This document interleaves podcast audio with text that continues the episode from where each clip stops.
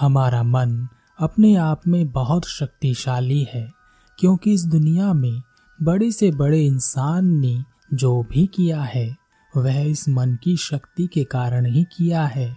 लेकिन इस दुनिया में कुछ ही ऐसे लोग होते हैं, जो मन की शक्ति को संचित करते हैं और उसका सही उपयोग करते हैं। इसी कारण बुद्ध कहते हैं कि सभी में बुद्ध बनने की क्षमता है।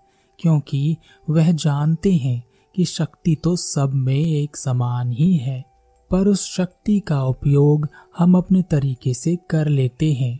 कुछ उपयोग कर भी लेते हैं, कुछ नहीं भी, और कुछ व्यर्थ ही छोड़ देते हैं।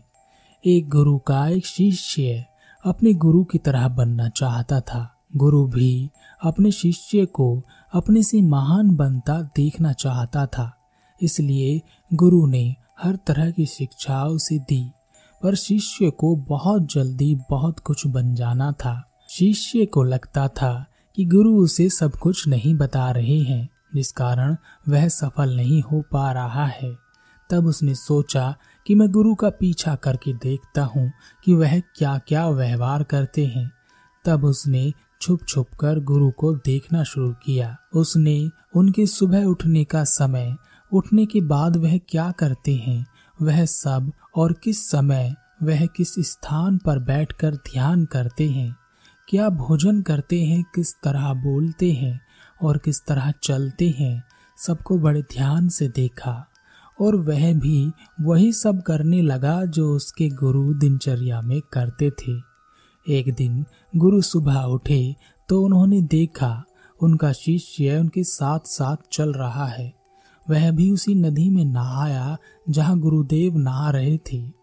वह भी उसी चट्टान के पास पहुँचा जहाँ गुरुदेव ध्यान करते थे। और गुरु के चट्टान पर बैठने से पहले ही वह चट्टान पर बैठ गया और ध्यान करने लगा। यह देखकर गुरु मुस्कुराए और एक दूसरी चट्टान पर जाकर ध्यान करने लगे। शिष्य ने सोचा कि गुरु कुछ कहेंगे लेकिन गुरु की आवाज़ ना आती देख उसने एक आँख खोलकर देखा। तो गुरु दूसरी चट्टान पर बैठकर ध्यान कर रहे थे। तब उसने सोचा, शायद गुरु दिन के हिसाब से या महीने में किसी एक दिन उस दूसरी चट्टान पर बैठकर ध्यान करते हैं। शिष्य की हरकतों को देखकर गुरु को पता चल गया कि वह उनकी तरह बनने के लिए नकल कर रहा है। तब एक दिन गुरु एक पेड़ की डाल पर जाकर रात को सो गए। शिष्य ने सोचा, शायद रात को पेड़ पर सोने से कुछ प्रभाव पड़ता होगा, इसलिए गुरुदेव वहाँ सोए हैं और वह भी उसी पेड़ की दूसरी डाल पर सो गया। रात को कुछ गिरने की आवाज़ आई तो गुरुदेव की आँखें खुली। उन्होंने देखा कि नीचे ज़मीन पर उनका शिष्य पड़ा है और चिल्ला रहा है। गुरु ने शिष्य को उठाया और कहा, जब भी तुम बिना सोचे समझे किसी दूसरे की राह पर चलते हो या उसकी नकल करते हो, तब तुम ऐसे ही गिरोगे जैसे आज गिरे हो। शिष्य ने कहा, गुरुदेव, मैं तो सिर्फ़ आपकी तरह बनने की कोशिश कर रहा था। गुरु ने कहा, तुम अगर बंदर की नकल करने लगो तो हो सकता है बहुत प्रयासों के बाद तुम हर एक वो काम कर सको जो बंदर करते हैं। लेकिन क्या इंसान होने के बावजूद बंदर बनना उचित है? शिष्य ने कहा, नहीं गुरुदेव, इंसान बनना ही ज़्यादा उचित है। लेकिन गुरुदेव, मैं अपने मकसद में कैसे सफल हो सकता हूँ? मैं कैसे अपने आप को जान सकता हूँ? मैं तो बस यह देख रहा था कि आप क्या करते हैं।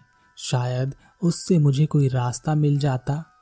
गुरु ने कहा, शरीर को चलाने के लिए भोजन की आवश्यकता होती है। भोजन अगर शुद्ध है तो शरीर में शक्ति भी शुद्ध होती है।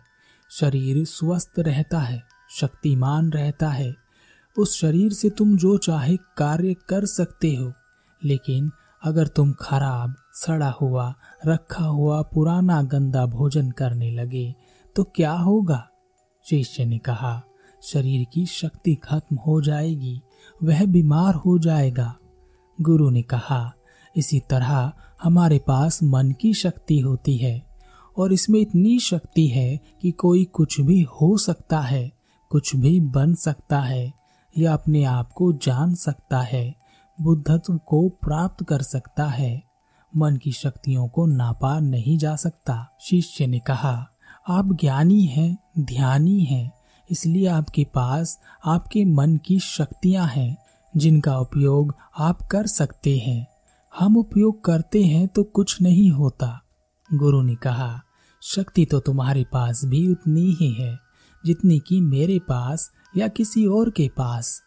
शिष्य ने कहा तो गुरुदेव, हम सब कामयाब क्यों नहीं हो पाते? क्यों सब नाकामयाब ही रहते हैं? गुरु ने कहा, क्योंकि मन की शक्तियों का उपयोग हम नहीं कर पाते, बल्कि मन की शक्तियाँ हमारा उपयोग कर लेती हैं। शिष्य ने कहा, क्या आप मुझे मेरे मन की शक्ति दिखा सकते हैं? क्योंकि मैं इसे समझ नहीं पा रहा। गुरु ने कहा हाँ बिल्कुल दिखा सकता हूँ, पर इसके लिए तुम्हें मेरा एक काम करना होगा। क्या तुम कर सकोगे? शिष्य ने कहा हाँ करूँगा। आप बताएँ कि मुझे क्या करना है? गुरु ने कहा, ज़्यादा कुछ तुम्हें नहीं करना है, बस इतना ही करना है कि जितने विचार तुम्हारे मन में आए, इतनी ही छोटी छोटी लकड़ियों को उठाकर उस सामने वाली झोपड़ी में रखते जाना है, और यह काम तुम्हें पूरे एक महीना करना है। याद रहे, एक विचार के लिए एक लकड़ी का होना आवश्यक है। कोई विचार, कोई लकड़ी छूट ना जाए, बस एक और काम करना जितने विचार तुम्हें ध्यान और ज्ञान प्राप्त करने के आए, उन विचारों की लकड़ियों को तुम झोपड़ी के बाहर रखना। शिष्य ने कहा, जी गुरुदेव, जैसा आपने कहा, बिल्कुल वैसा ही करूँगा। शिष्य ने विचारों को देखना और उन विचारों के हिसाब से लकड़ियों को उठाकर झोपड़ी में रखना शुरू कर दिया। धीरे धीरे एक महीना बीत गया और शिष्य अपने गुरु के पास आया और कहा गुरुदेव, एक महीना हो गया है। जैसा आपने कहा था, बिल्कुल वैसा ही मैंने किया है। अब आप मुझे मेरे मन की शक्ति दिखाएँ। गुरु शिष्य के साथ उस झोपड़ी के पास पहुँचे। गुरु ने देखा कि पूरी झोपड़ी छोटी छोटी लकड़ियों से भर गई है। यहाँ तक कि कुछ लकड़ियाँ बाहर भी गिर गई हैं। गुरु ने शिष्य से कहा, वह लकड़ियाँ कहाँ हैं, जो तुम्हारे ज्ञान और ध्यान के विचारों की हैं? शिष्य ने बाहर पड़ी कुछ लकड़ियों की तरफ़ इशारा किया और कहा, गुरुदेव, यही वह लकड़ियाँ हैं। गुरु ने उन लकड़ियों को गिनने के लिए कहा। शिष्य ने ज्ञान और ध्यान के विचारों की लकड़ियों को गिना और कहा, गुरुदेव, कुल छब्बीस लकड़ियाँ हैं। गुरु ने कहा, बस एक काम और करना है तुम्हें। बहुत छोटा सा काम है। क्या कर सकोगे? शिष्य ने कहा जी गुरुदेव, जो आप कहें वह मैं अवश्य करूँगा। बताई क्या करना है? गुरु ने कहा, यह जो लकड़ियाँ तुमने इकट्ठा की हैं, इन सब लकड़ियों को एक साथ बांधकर एक बार में अपने सर पर रख कर नदी में वापस फेंकाओ। गुरु की यह बात सुनकर शिष्य चकरा गया और उसने कहा, गुरुदेव, यह कैसे हो सकता है? इतनी लकड़ियों का वज़न मैं एक बार में कैसे उठा पाऊँगा? गुरु ने कहा क्यों? क्यों नहीं उठा सकते? जब इतने विचारों का वज़न तुम अपने दिमाग में रख कर घूम सकते हो तो इन लकड़ियों को क्यों नहीं उठा सकते? शिष्य ने कहा। लेकिन गुरुदेव, विचारों में वज़न नहीं होता। गुरु ने कहा, होता है। विचारों में बहुत वज़न होता है। देखो, तुम्हारे बेकार के विचारों के नीचे तुम्हारे मकसद के विचार, ध्यान और ज्ञान के विचार कितने हैं? तुमने अपने मन की सारी शक्ति इन बेकार के विचारों में लगा दी, जो झोपड़ी में भरे हैं, और केवल 26 लकड़ियों के साथ तुम ध्यान और ज्ञान पाना चाहते हो शिष्य ने कहा, आप ठीक कहते हैं गुरुदेव, पर अब मैं क्या करूँ? गुरु ने कहा, अगर तुम अभी ध्यान और ज्ञान की ओर बढ़ना चाहते हो, और यही तुम्हारा लक्ष्य है तो इन बेकार के विचारों को नदी में फेंक दो शिष्य ने कहा, लेकिन गुरुदेव, इतनी सारी लकड़ियों को मैं एक बार में सर पर नहीं ले जा सकता। गुरु ने मुस्कुराते हुए कहा तो एक एक करके फेंक दो। एक महीने में, दो महीने में, जितना समय लगे लगाओ, अपने सर से, अपने मन से, इन बेकार के विचारों को उतार फेंको। याद रहे, एक विचार छोड़ने पर एक लकड़ी को नदी में फेंकना। शिष्य ने जिन लकड़ियों को एक महीने में इकट्ठा कर लिया था, उन्हें वापस नदी में फेंकने में उसे तीन साल लग गए। एक विचार छोड़ने पर वह एक लकड़ी को नदी में फेंक देता। अब उसके पास केवल वही छब्बीस लकड़ियाँ बची थी, जो उसके ध्यान और ज्ञान की थी। उसके पूरे मन की शक्ति ध्यान और ज्ञान पर लगी हुई थी। कोई बेकार का विचार उसके मन में नहीं था। एक दिन ध्यान करते हुए वह उठा और गुरु के पास गया और कहा, गुरुदेव, ऐसा लगता है कि मैं कहीं अटक गया हूँ। मैं कहाँ अटक गया हूँ? मैं आगे नहीं बढ़ पा रहा हूँ। गुरु ने कहा, उन छब्बीस लकड़ियों को छोड़ने का समय हो गया है। छोड़ दो उन्हें।